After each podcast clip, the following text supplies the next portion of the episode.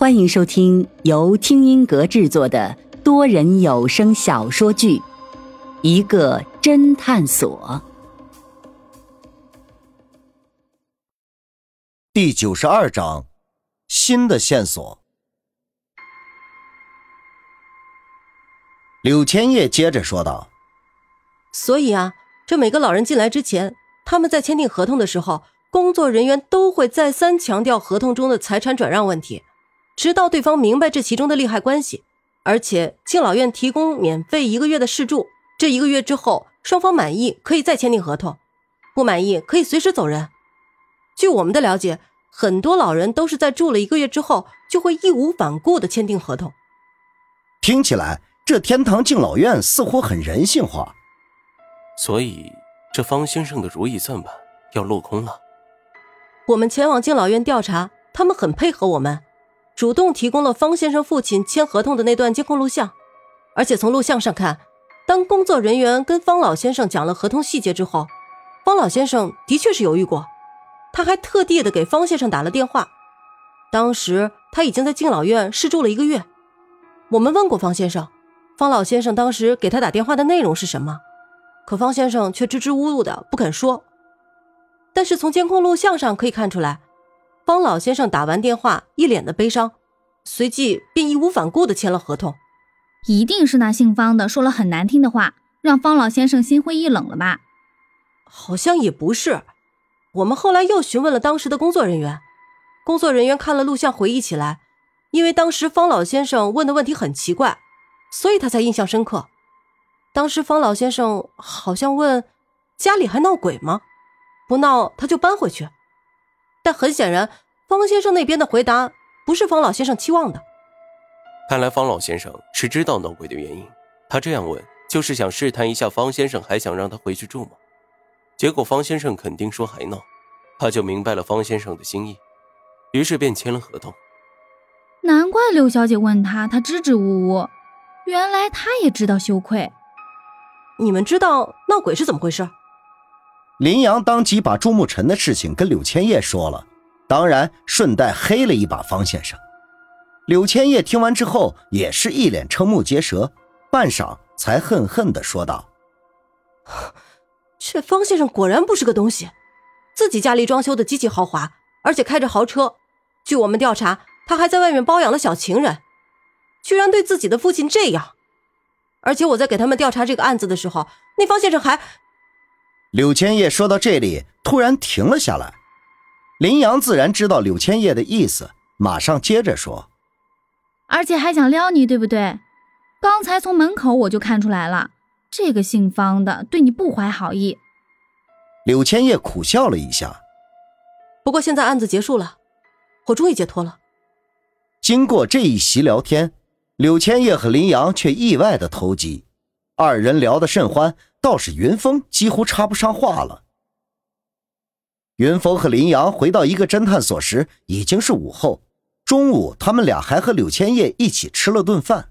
二人一到办公室后，就见到方寸三人正没精打采的做事儿王小荣的案子怎么样了？方寸没好气的说：“能怎么样？那边伊丽莎白的线索断了，现在警方更没有头绪了。”其实我们可以设身处地的为王小荣想想，什么意思啊？你想想，一个小姑娘大老远来找网友面基，结果被人骗财又骗色，她一定觉得这是个很丢人的事情，所以她应该谁都不会说的。所以，老板，你的意思，这王小荣是自己躲了起来？当然不是，王小荣被骗光了所有钱，他当务之急应该是想办法筹钱回学校或者回家。前面我们既然说了他不能把这件事告诉其他人，那么他只能靠自己来赚钱了。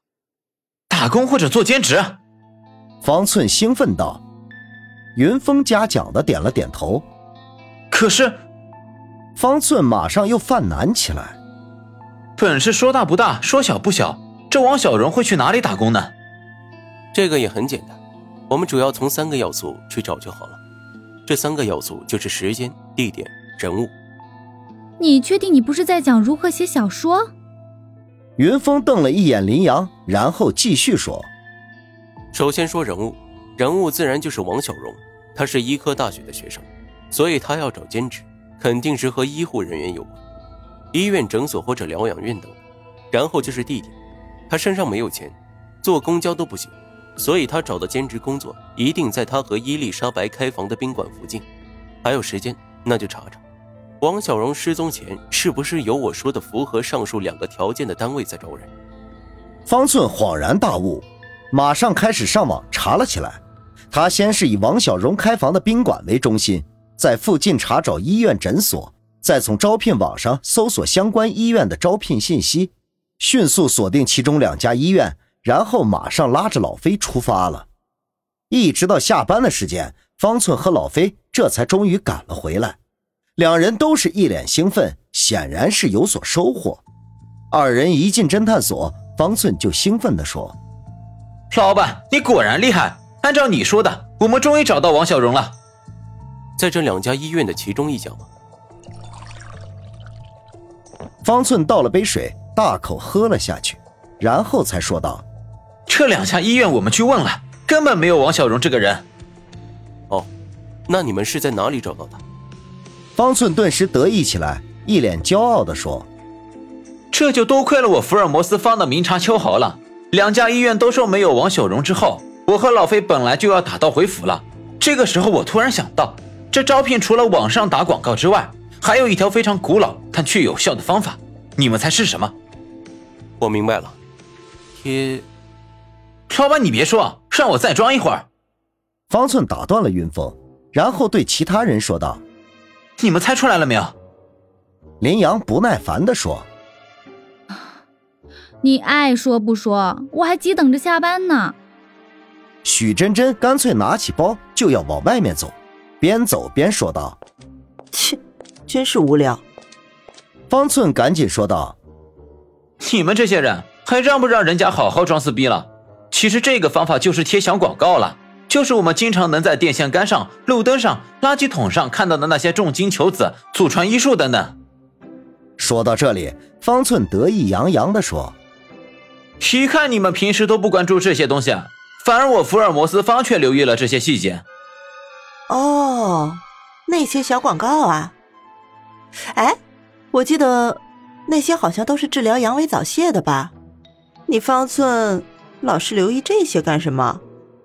许真真却字字如刀。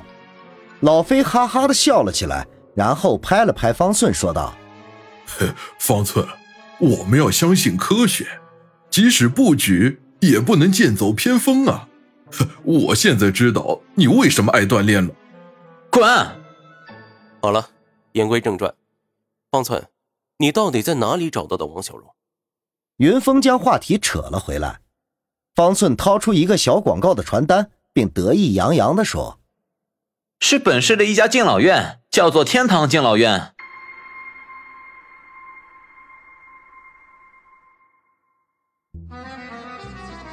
听众朋友，本集已播讲完毕，欢迎订阅收听。